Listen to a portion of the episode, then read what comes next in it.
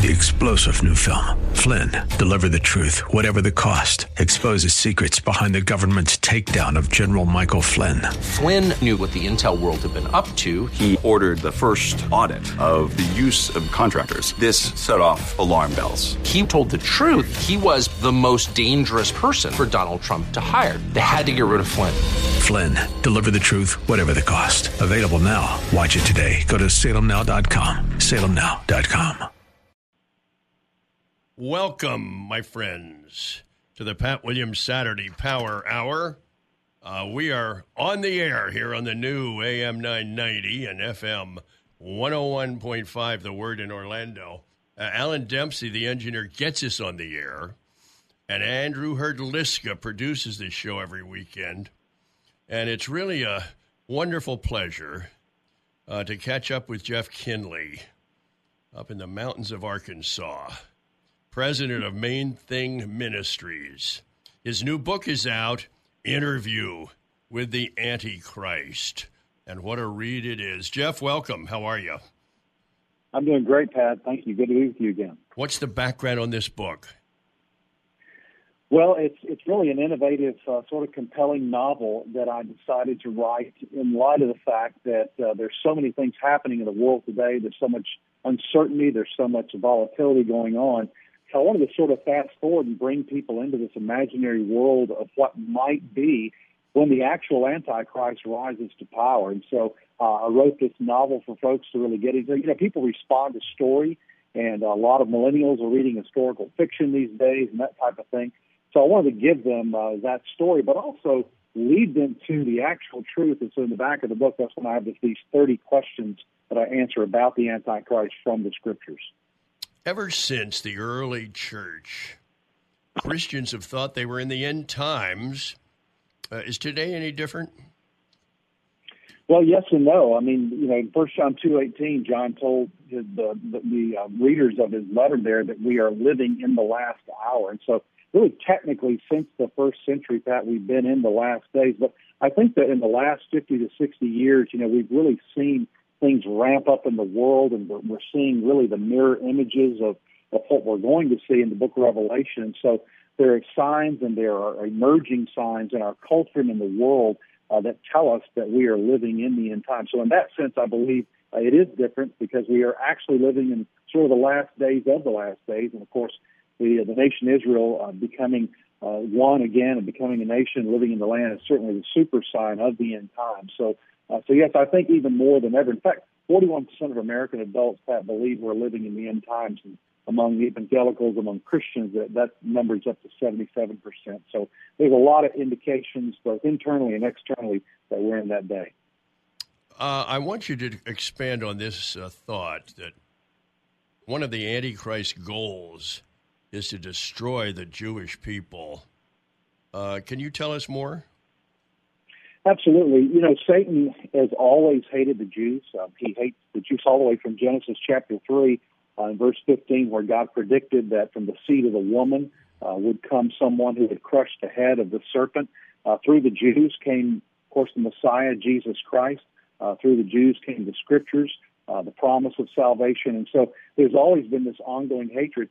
And Pat, when we fast forward to the book of Revelation, we see that that hatred, that anti-Semitism, uh, gets to a boiling point. It tells us in Revelation 12 that the devil is enraged with the Jewish nation, and he goes after them full force. And so uh, he hates the Jews because uh, they're the chosen people, and through the Jews came the Messiah, and eventually through the Jews will come the second coming of the Messiah as well. And so that would uh, certainly impede upon his ability to reign through the world through the Antichrist. And so, for that reason and many more, he is he has this uh, this annoying hatred uh, for Jewish people. We see that today in anti-Semitism across the world. Uh, that really is enjoying a resurgence right now, and it's going to reach a boiling point during this time that Revelation describes. Jeff Kinley is with us. Uh, his book is called Interview with the Antichrist. Uh, why do you believe, Jeff, it's more likely the Antichrist will be a Gentile. Yeah. Well, you know, people have speculated could the Antichrist be a Jew? Could he be a Muslim? I think when you look at Revelation, it says Revelation uh, 13 1 says this beast, this Antichrist, comes up out of the sea. And when we look forward in Revelation, many passages in the book of Revelation explain itself. And chapter 17, verse 15, refers to that sea as being Gentile nations. So there's that contextual uh, re- relationship there. But also, Pat, he rules over a, a Gentile kingdom. a Jew probably wouldn't be doing that during a time of great anti Semitism. Uh, the Bible says that the Antichrist will enter the Jewish temple that will be rebuilt uh, in the end times and proclaim himself to be God, uh, this abomination of desolation that Jesus talked about. And so uh, that's unlikely for it to be a Jew. So all signs really point to the Antichrist being a Gentile. Explain this to us. Um, is the Antichrist a specific individual, or is it a system of rules?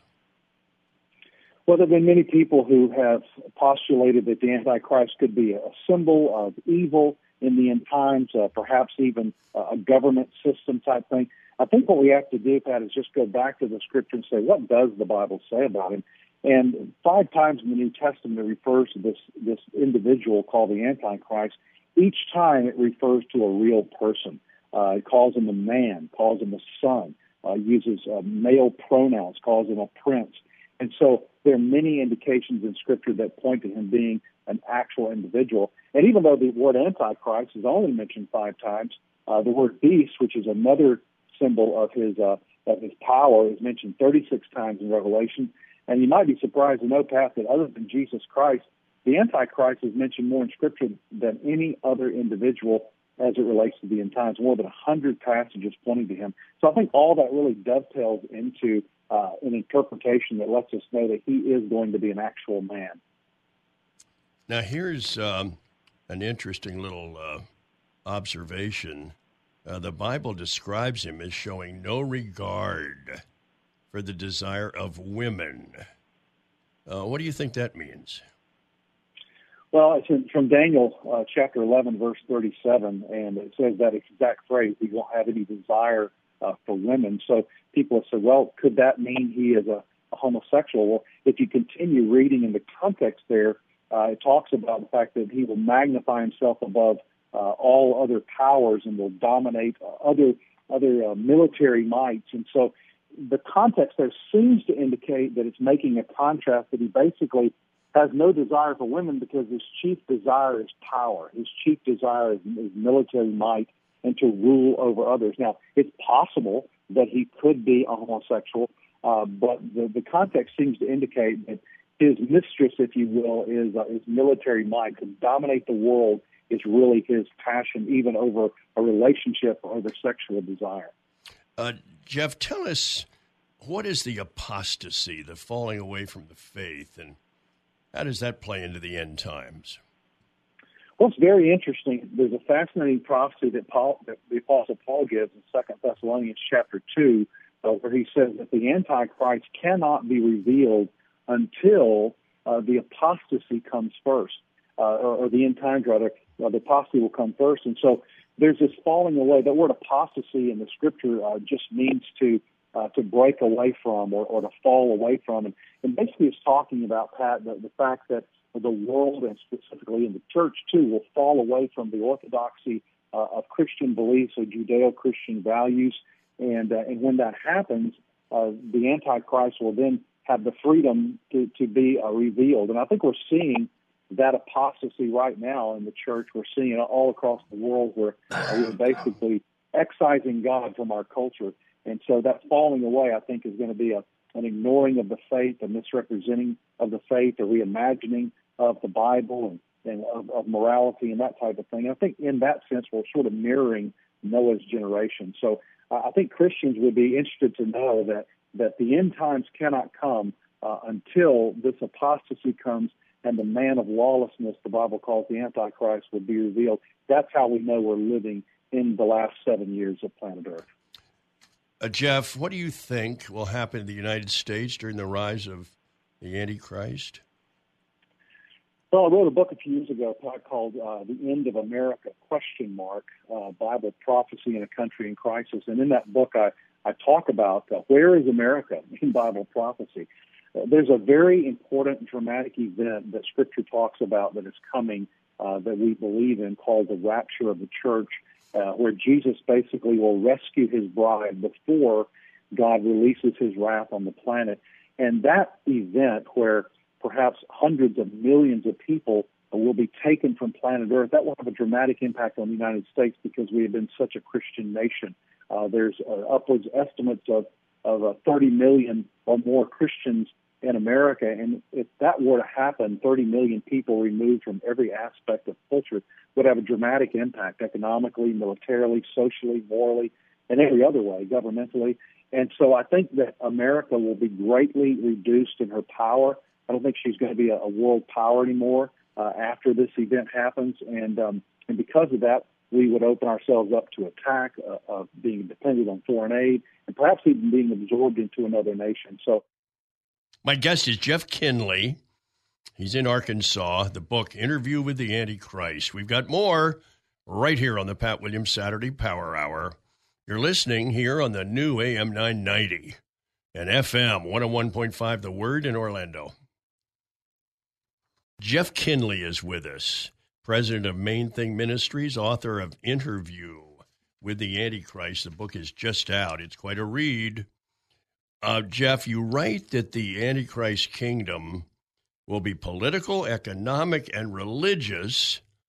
So, uh, what are these things going to look like? What's the story here? Well, the Bible says that that the last seven years, that called the tribulation period, uh, that we read about in Revelation, begins with a peace treaty or a covenant uh, that uh, that the Antichrist signs with Israel. Interesting in the news uh, recently is uh, Trump's peace plan and really every president since Nixon has tried to bring peace to the Middle East, and, and they've all failed. Uh, well, Antichrist, according to the Bible, will not fail. And so there'll be this political kingdom that he will be able to rise up from. Uh, the Bible describes it in terms of a 10 nation coalition. Uh, some people think that will be some form of the European Union uh, or some other form of, of that kingdom. But he'll lead this alliance, and, and the Bible talks about it being a revived Roman Empire. So there'll be a political rule uh, where he rises to power after, I believe, the rapture during the chaos and calamity of that time period, but also uh, a religious rule as well and economic. Uh, the Bible talks about in Revelation chapter 13. You probably heard the, the term 666 or the mark of the beast, and, mm-hmm. and that'll be a part of his economic program uh, because that basically that mark will enable a person to buy and sell. In fact, no one will be able to buy and sell without the mark of the beast. And so there'll be an economic unity that'll come across the world that he will enact, enabling every person to participate uh, in transactions and in the economy. And those who refuse to take that mark will be uh, will be beheaded, will be executed. And so there's also the religious part of it as well. Uh, the Bible says that that midpoint in three and a half year period of the tribulation, that the Antichrist will enter the Jewish temple, proclaim himself to be God, and demand that the world worship him. Uh, so, in effect, those who take this mark on their right hand or their forehead will be uh, not only free to, to uh, shop and to buy and to sell, but also they'll obligate themselves to worship the Antichrist. So, you sort of have that, that tripart uh, leadership that the Antichrist will, will enact the political, the economic, and the religious. Uh, Jeff, if Satan knows God's plans, it's obvious he must also know his own end. Do you think he thinks he can be victorious against God? Do you think he can triumph? You know, it's very interesting, Pat. As we read about in the Bible, we, we see in Ezekiel, uh, four, uh, Isaiah 14, Ezekiel 28, the fall of Satan from heaven. Uh, once he was expelled from heaven, the first thing he did was to try to, to overcome mankind, which he did in the garden through the deception of Adam and Eve. But ever since then, he's still tried to rule the world. Uh, we see it uh, in Nimrod and in Genesis. We see it through the pharaohs. We see it through modern day rulers like Hitler and Saddam Hussein, people who try to to uh, to rise up and rule the world. And I think it really it boils down to he he's very self deceived, and uh, he believes that he can overcome God. Even we read the, the end of Revelation, Pat, where he gathers the armies of the world, and the Bible says they assemble to fight God. And so even then, even after all his defeats, even at the cross, the resurrection of Jesus Christ, all of his massive defeats, he still believes that somehow he can fight against God and win. And so that's part of that self-deception uh, that is inherent within the evil that the Antichrist and, and that Satan himself uh, bears. Uh, Jeff, teach us about the mark of the beast. What do you want us to know?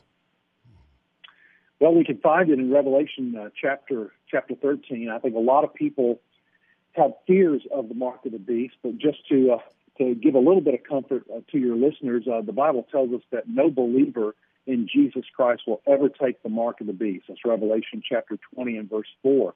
Uh, this mark is meant to identify the worshiper of the Antichrist, the worshiper of Satan himself, and as I said earlier, to, to identify those who can be approved to buy and to sell. Uh, scripture tells us it's going to be on the right hand or on the forehead. Uh, people have speculated could this be uh, radio frequency identification chips, these microchips that people are putting in their hands right now? And certainly there could be some form of technology related to that. Uh, but we don't know exactly what this mark's going to be. But something about that mark will identify you as a worshiper of the Antichrist and also uh, being able to buy and sell. But uh, again, I caution uh, listeners to understand that only those uh, who take that mark uh, will be identified with the Antichrist. No believer in Jesus Christ will be uh, able to take that mark. Now, now, Jeff, I want you to uh, get to this topic. What happens to those who do or do not take the mark? Yeah. Well, Revelation chapter 14 tells us that only those who uh, whose eventual destiny uh, is hell, is, is damnation, will receive that mark. And it says that no one who receives the mark will later repent of receiving the mark. So, in essence, it seals their fate uh, at that point. Those who refuse to take the mark, uh, there'll be severe penalty because Satan demands uh, absolute 100% loyalty through the Antichrist. And it says in Revelation chapter 20, verse 4, that, that they're going to bring back the practice of beheading again. And I know that sounds very barbaric and very bizarre, uh, and yet in the end times, there are going to be a lot of barbaric practices uh, that take place. And so those who do not receive the mark will be executed. Why, why is the tribulation period a time of supernatural miracles and signs? That's a great question. And, you know, we're currently living in a time we're not seeing people rise from the dead. We're not seeing supernatural uh, signs in the sky. But the Bible tells us that in that last seven year period, there's going to be uh, an, an abundance of supernatural activity. And I think it's going to come from two places. It's going to come from God, because Scripture talks about in Revelation 6 through 19, there's going to be a series of supernatural judgments unleashed on the planet in the forms of sealed, trumpet, and bowl judgments, signs in the sky, cataclysmic occurrences, but also from Satan himself. Uh, scripture tells us in 2 Thessalonians chapter 2, verse 9, that the Antichrist will be able to perform signs and false wonders to deceive the world. And so he'll actually have supernatural power to do that. He'll bring down signs from heaven, fire from heaven. And he'll do that to authenticate his claims of being God. And the Bible says he will persuade billions uh, to his cause. And so, yes, from God there'll be supernatural activity, from Satan there'll be supernatural activity, and it'll be a wild time to live. Are there current prophecies preparing for the Antichrist appearing? I think so, uh, because as you read forward in Revelation, you find out, and from Daniel and also from Second Thessalonians, you find out that there will be a Jewish temple rebuilt in the end times. Well, it's very interesting that uh, one of the priorities of the three uh, Jewish candidates for prime minister is they all believe and they all intend to help rebuild the Jewish temple. Uh, there's the Jewish uh, Temple Institute, which was established in 1987. Uh, they've already drawn up blueprints for the temple. They're practicing sacrifices. They're training priests. They're sewing garments together, uh, priestly garments. And so that's just one of the signs that are emerging. They're just sitting on the ready. They're sitting, uh, waiting for the permission to build their temple on the Temple Mount there in Jerusalem. I believe the Antichrist peace treaty will help them do that in the end times. Uh, of course, as I said earlier, the super sign of the age is Israel becoming a nation again. And none of these end time events can really happen unless Israel is in the land and living peacefully, and they're in the land right now. Jeff, where did you come up with the idea uh, to interview the Antichrist? Uh, what what uh, what prompted that? Well, Pat, my passion has always been to communicate biblical truth uh, to this generation in a language that they understand, and, and I have a special heart for millennials and for those who are in the next generation knowing that they really love a story and a compelling story, uh, I wrote this uh, fiction novel to really captivate their attention, to create scenarios, almost like a movie script, to see you know, what could it be like during the time of the Antichrist. So I wrote that to help them understand God has a plan for the ages. Uh, he's still in control. Uh, I don't want people to be uninformed about what's going to happen. In fact, that's one of the things the Scripture says is that we don't want you to be uninformed. We want you to be informed. And uh, and so the book really is a, a great read, but it also leads you like breadcrumbs to the truth at the end of the book, where I talk about what Scripture says. So a lot of people, perhaps our age, will be able to use this book as a tool uh, to pass on to others, to introduce them to what the Bible says about the end times and about this uh, person called Antichrist. At the end of the book, Jeff, you've got a little segment called Meet the Antichrist 30 Intriguing Biblical Revelations about the Coming Man of Sin. Uh, could you give us a, um, a, little look at that? Uh, what's going on there yeah, in I your mean, book? Absolutely. And basically, Pat, what I did is I, I picked 30 of the most compelling questions that people ask about the Antichrist. Where does he come from? What does the word mean? What's his character like? Uh, could he be uh, a, a, woman? Could he be homosexual? Uh, I talk about what his kingdom uh, will be like. Uh, talk about current prophecies that are uh, in formation about the context of Antichrist's reign and many, many other questions there that I think people will find very compelling, very interesting. And the most important thing of all is that they all come directly from the Bible. Uh, Jeff, what do you think when uh, people try and pick a human being as the Antichrist? I remember years ago it was Henry Kissinger, and uh, mm-hmm. different people are referred to. Uh, where does all that come from?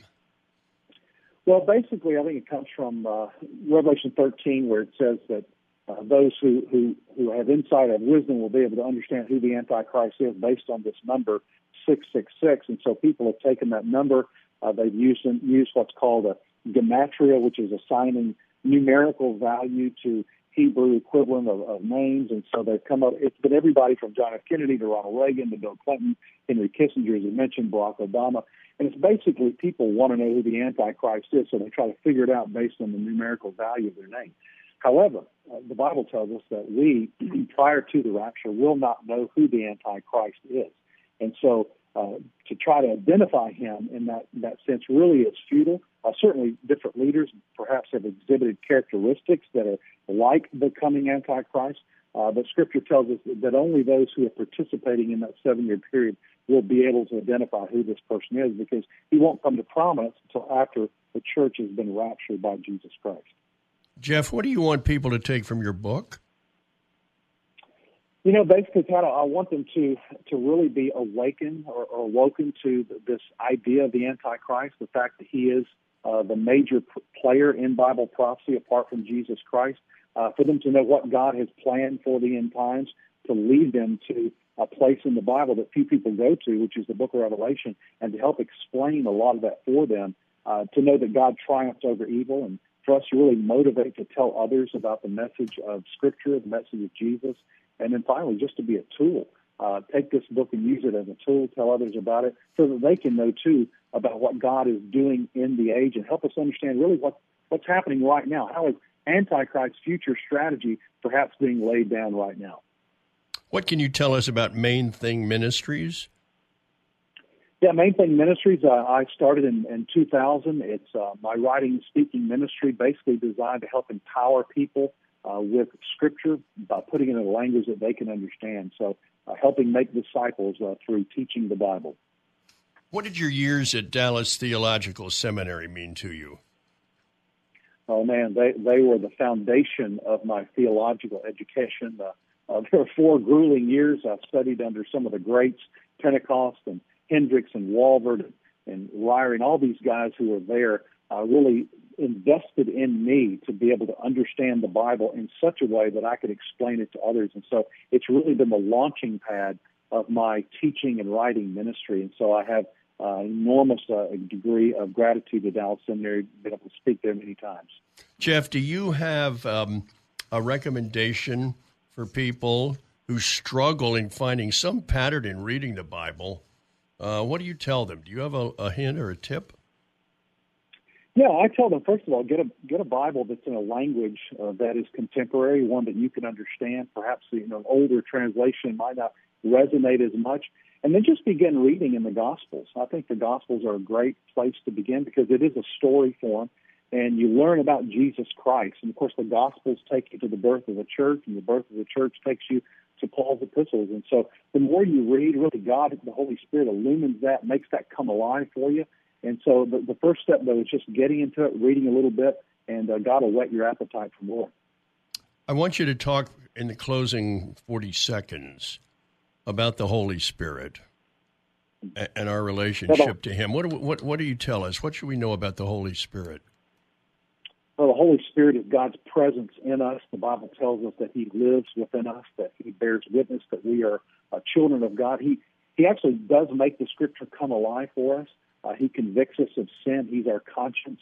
Uh, he leads us. He guides us in our daily lives. He gives the fruit of the Spirit: love, joy, peace, patience, kindness, goodness. All those uh, fruit of the Spirit. And and He also fills us, which means He empowers us to live and to overcome the things that we face today. And so that's why we don't have to have fear about the Antichrist, is because the Holy Spirit has already penned the Scripture for us, and we can read what He has said, and that'll resonate with our minds and hearts.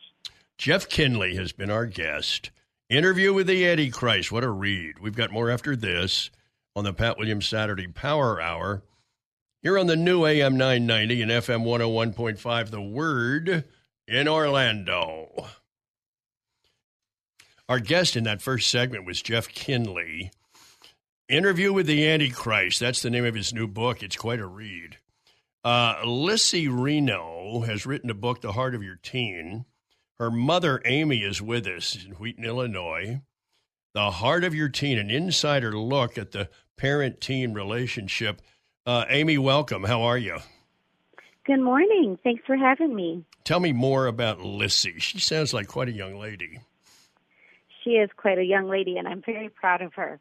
So Lissy is a student at Lipscomb University in Nashville, and she has had a heart.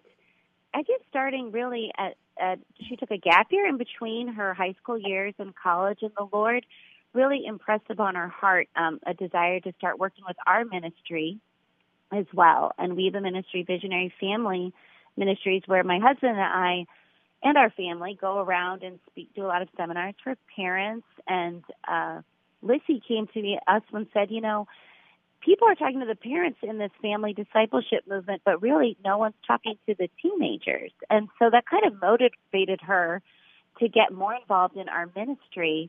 And she started with just writing a devotional for teenagers, really encouraging them about taking seriously their faith at home because really the hardest place to be a Christian is in our own home.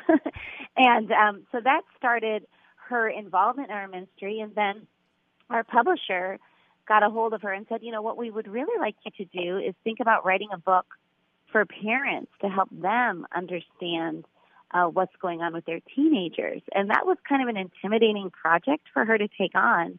Um, but as we really prayed about it, she wanted to step in and do it. So that is kind of how Heart of Teen, the, uh, the book Heart of Your Teen, uh, came to be. Amy, what do you think are the biggest challenges to the parent teen relationship? Mm. Well, there, there are. It's first of all, it's a hard time. It's a hard time as your teenager is transitioning into adult adulthood. And I think it's important to understand that it's both hard for the teenager and for the parent. But a lot of the challenges occur when there's a real relationship breakdown in those years. And I think as a parents, we understand, we say, you know, when you feel like you're talking to your teenager and you're just talking to a wall, like nothing is getting through. Well, the reality is you are talking to a wall often and nothing is getting through because they have put up some barriers. They're not really willing to listen anymore. And what Lissy did is she not only spoke from her own experience going through those teenage years, but she also interviewed teenagers um, from all different types of families and really kind of talk to them about what did your parents do that was helpful and what did your parents do that really kind of hindered and prevented um, that relationship from growing during those years. Because I also think there's a lie out there in culture that you're just supposed to accept that your teenagers aren't going to listen to you and that they're supposed to listen to other people. And parents kind of believe that, and teenagers believe that. And really, what we we'd like to challenge families that that really isn't the biblical path, that God does want us to be connected with our teenagers. Um, he wants parents to be disciplers still in their teenagers' lives. And Lissy makes a point over and over in her book that relationship has to occur before discipleship. So a lot of parents spend a lot of time lecturing their kids or trying to get their points across, but really they need to step back and if the relationship's been broken, that's what needs to be worked on first. Amy Amy Reinow is the mother of Lissy Reinow, the book The Heart of Your Teen.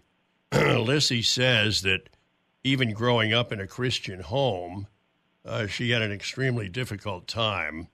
Uh, what do you think she meant by that?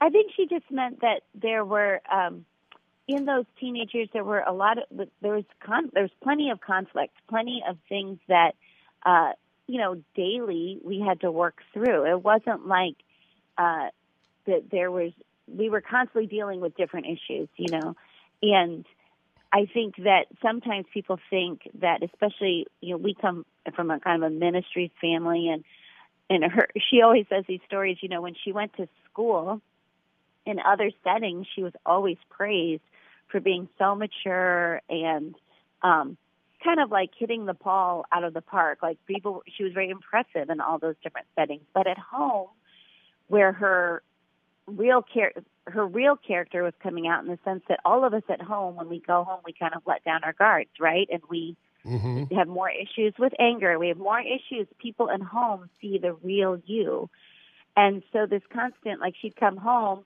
and there would be real problems here and character things that we were working on with her here and and it's not just all her she was our first daughter going through high school compared to our older son and so we were dealing with a lot different issues with her than we dealt with our son, and so we weren't always making the right choices as well.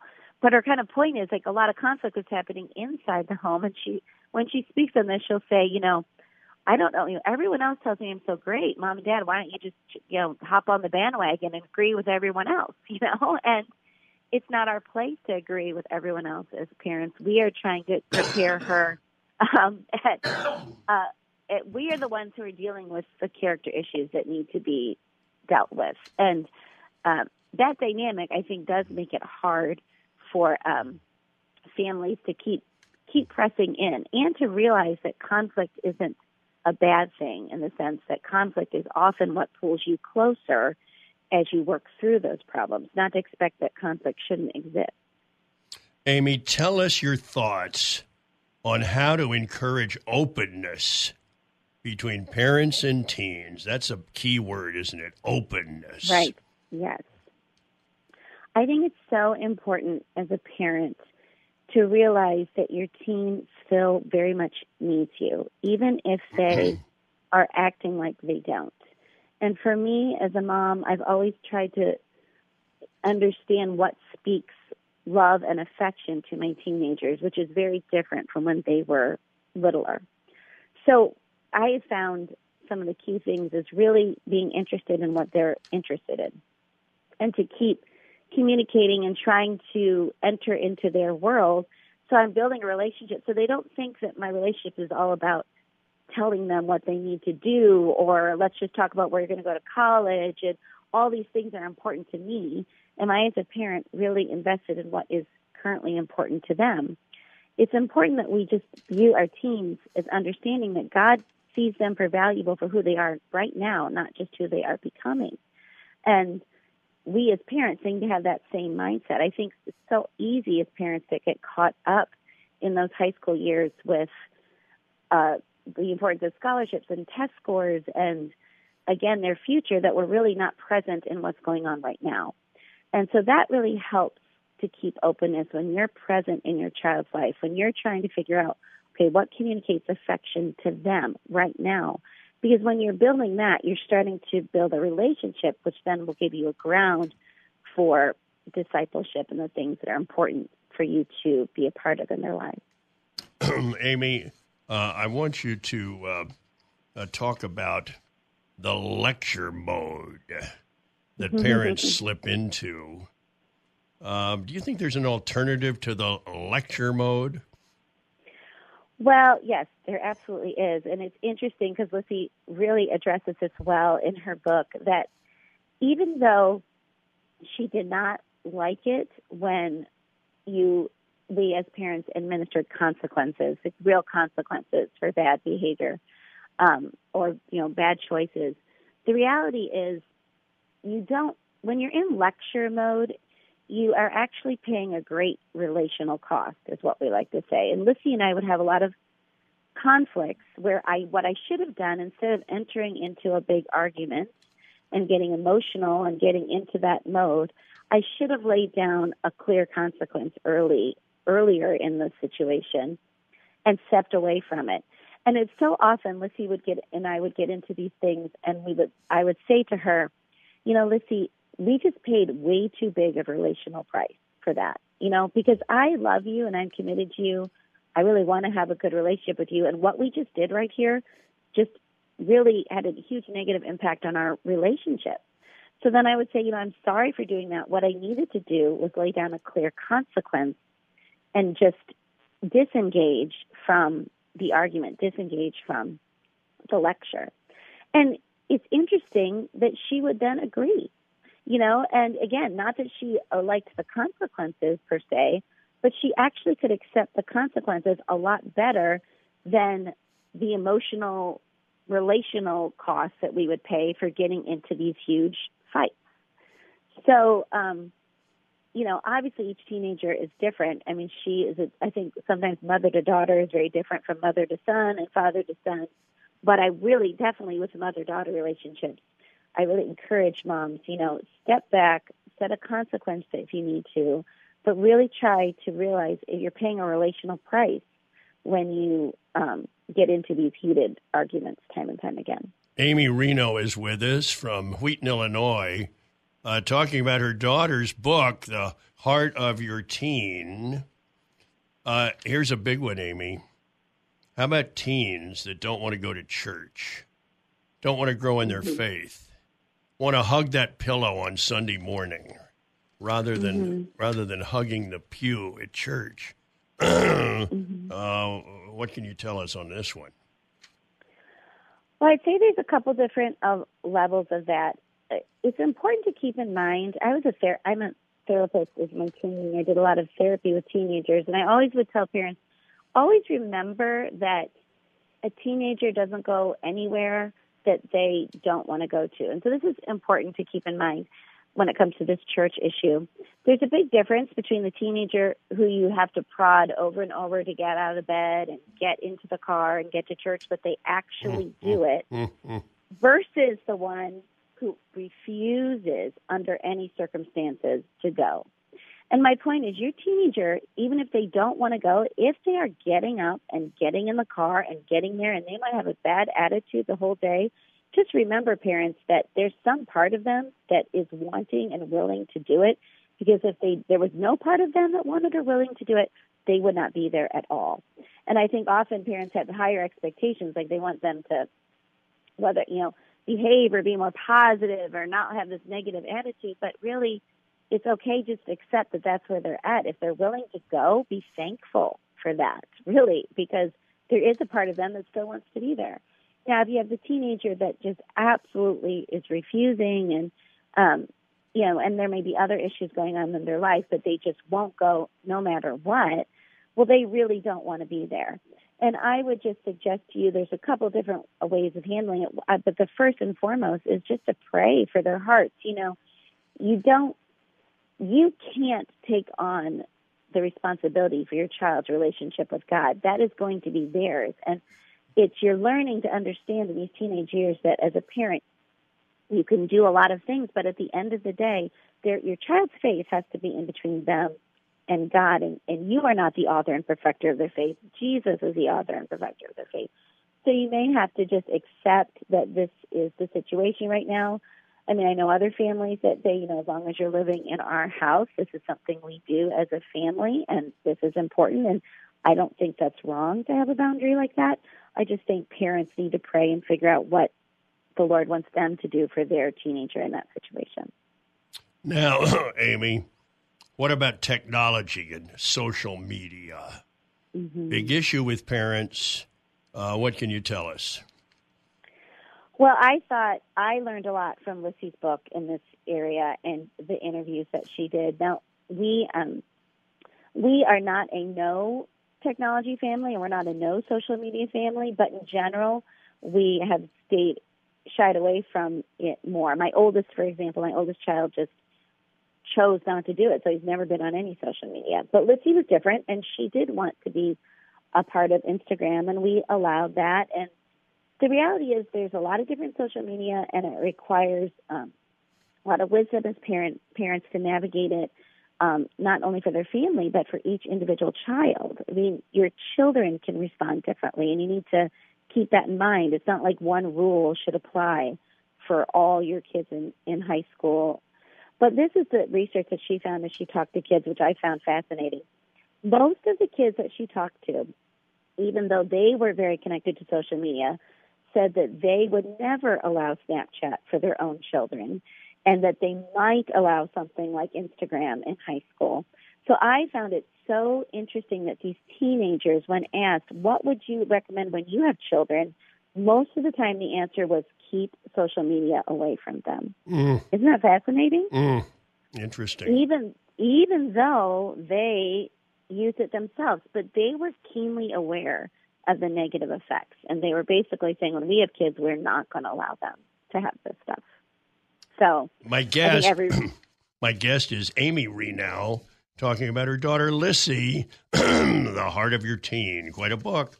Uh, we've got another segment with Amy. She's in Wheaton, Illinois. Stay with us here on the Pat Williams Saturday Power Hour. It's the new AM 990 and FM 101.5, The Word in Orlando. My guest is Amy Reinow. She's in Wheaton, Illinois. The book, The Heart of Your Teen, that her daughter Lissy wrote. Uh, I'm curious because Lissy has five younger siblings. Uh, what's her relationship with them? Is, is Lissy a great hero to those five younger kids? You know, she really, really is. And we are really thankful that both her and her older brother, even though they've been away at school, how intentional they are with their younger siblings. In fact, the kids just so look forward to having them home and they're so sad when they're we're gone and we just couldn't be more thankful for that um and i really it's just a testimony to god's faithfulness because we really tried as parents all those years to say you know you always need to put family first like family above friends and a phrase you would hear a lot in our home is that you know your siblings are your best friends are you treating them like your best friends and just to have our older two go away to school and still have such a heart for their younger siblings and um, really be invested with them when they come back. They're so intentional about you know, taking. Lissy will take her her two sisters out separately to Starbucks or just spend individual time with them and these things just really bring such a sense of joy to us as, her, as their parents. Amy, what does Lissy write about teens growing up in a sex saturated world? Um, what she is, she is really encouraged in her book how important it is for teenagers to talk to their parents about these types of issues, like this sex saturated uh, world and sexual relationships. And she has a great story in there about how uncomfortable and awkward it was for her as uh, I think she was even in junior high at this point to kind of feel like she should talk to dad about these feelings of having a crush on a boy. And she talks about this pit in her stomach and how she did not want to do that. And she began to realize that it really was spiritual attack to prevent her from really opening up to her dad who loves her and wants to help guide her in, in this in this area of relationships and eventually finding uh you know the man that she's going to marry uh that she just how much it took to her to overcome to talk to her parents because really in culture there's nowhere sadly that kind of points teenagers that you know parents are the people that you should talk to about these things. They know you the mm-hmm. best and they love you the best. So in her book she really encourages teenagers to take risk and have those uncomfortable conversations with your parents to help you navigate this sex saturated culture. Amy, I'm going to tell you a little story about Mike Krzyzewski, uh, the basketball Okay. co- the basketball coach at Duke. He had three daughters, and when Uh-huh. and when it ti- came time for these girls that are getting serious about a man, young man, uh, he simply asked the girl girls one question: Does this guy you're seeing make you a better person? And then he reversed it and said to the girls, "Do you make him a better person?" And and he said, if both if, if both answer questions are yes, well then go go on ahead, go forward. Uh, That's great. so that's so that's a that's a even in the dating situation, is this guy you're seeing uh, make you a better person, and do you make him a better person? If so, well, continue seeing each other.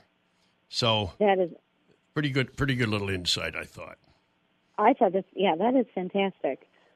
Um, I yeah, I think we could use that ourselves.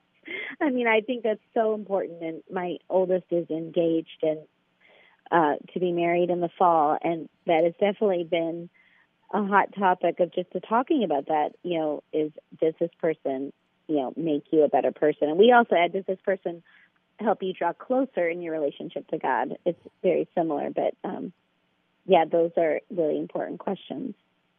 Um, I want you to talk about standards in the home. Uh, I just I just underlined that word standards, and and and along with it would be family rules. Mm-hmm. Uh, can you expand on that?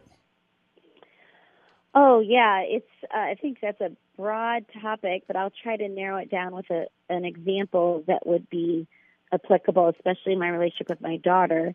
And I think for us, standards in the teenage years had a lot to do with the clothing that she was wearing and Mm. having to explain to her that um, some of the styles that she might see her friends wear that that we were not going to allow that you know while she was um, living in our home that you know that might be okay for your friend but we're we're not going but that's not a way we feel comfortable with you dressing and Mm-hmm. I would say, and one thing I think that was helpful as a mom, I would, you know, I would say to her, listen, when you own your own life and you are out on your own, you can dress however, whatever way you want to dress, and I will love you, and you will always be welcome here, and I will affirm you, and you can make all of those choices. But right now, as long as you're in our home and we're paying for your life, these are the standards that we have for the way you should dress.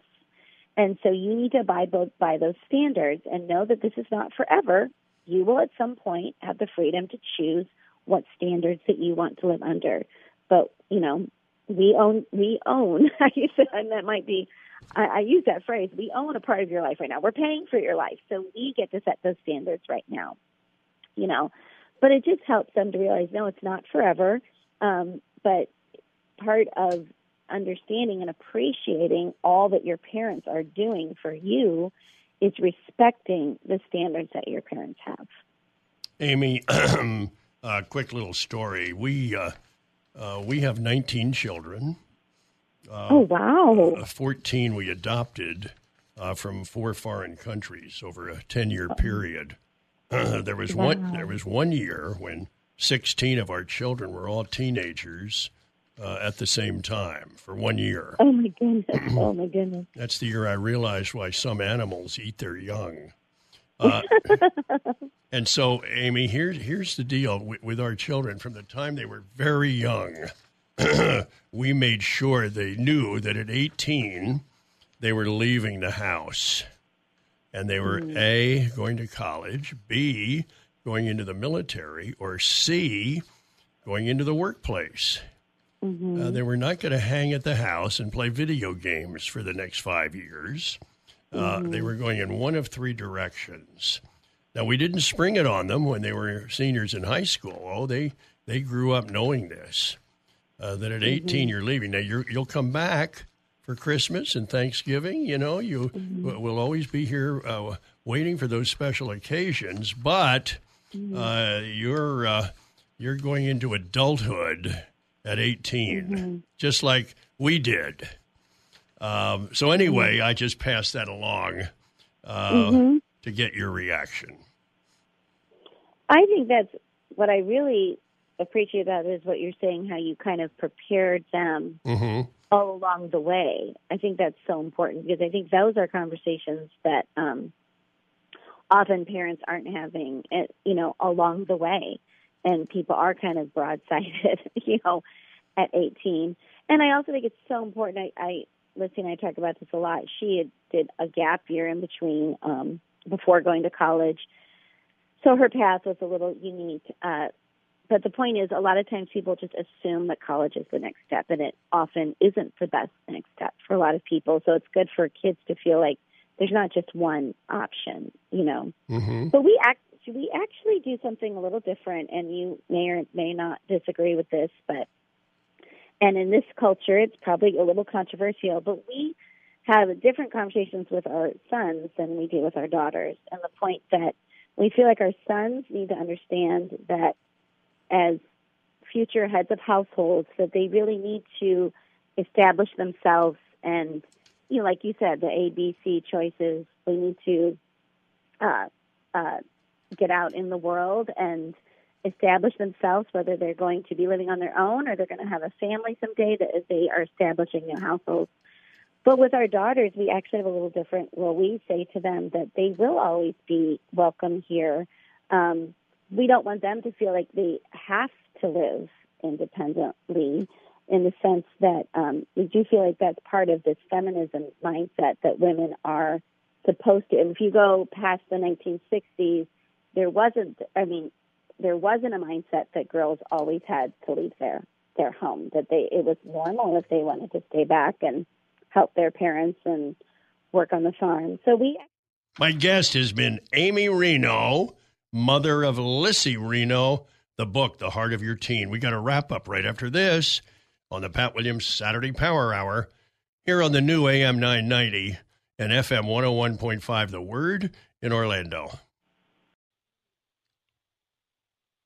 Well, thanks so much for joining us here on the Pat Williams Saturday Power Hour.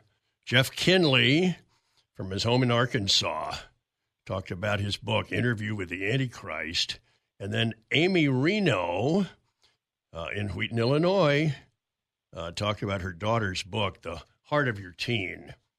We're trying to bring Major League Baseball to Orlando, folks, and you can help by going up to the website, orlandodreamers.com, and just uh, register uh, your feelings. Uh, if you think it's a good idea, uh, we want to know that. And uh, if you might have an interest in a season ticket plan, if we're successful with this venture, well, just tell us that as well. OrlandoDreamers.com. We'll be back next weekend for more right here on the Pat Williams Saturday Power Hour. We gather like this every weekend on the new AM 990 and FM 101.5, The Word in Orlando. Have a great week ahead. Three star general Michael J. Flynn, head of the Pentagon Intelligence Agency, knew all the government's dirty secrets. He was one of the most respected generals in the military. Flynn knew what the intel world had been up to. He understood its funding. He ordered the first audit of the use of contractors. This set off alarm bells. The explosive new documentary, Flynn, Deliver the Truth, Whatever the Cost, uncovers the facts behind this scandal. Flynn told the truth. He was the most dangerous person for Donald Trump to hire. I find out the worst enemy that I'm going to face in my life is right here in America. They took my assessment and they wanted me to change it. And I was like, I'm not changing it. They had to get rid of Flynn. With in depth interviews, archival footage, and never before seen personal records of the man behind the headlines. I just felt like I was drowning. Flynn, Deliver the Truth, Whatever the Cost. Available now. Watch it today. Go to salemnow.com. Salemnow.com.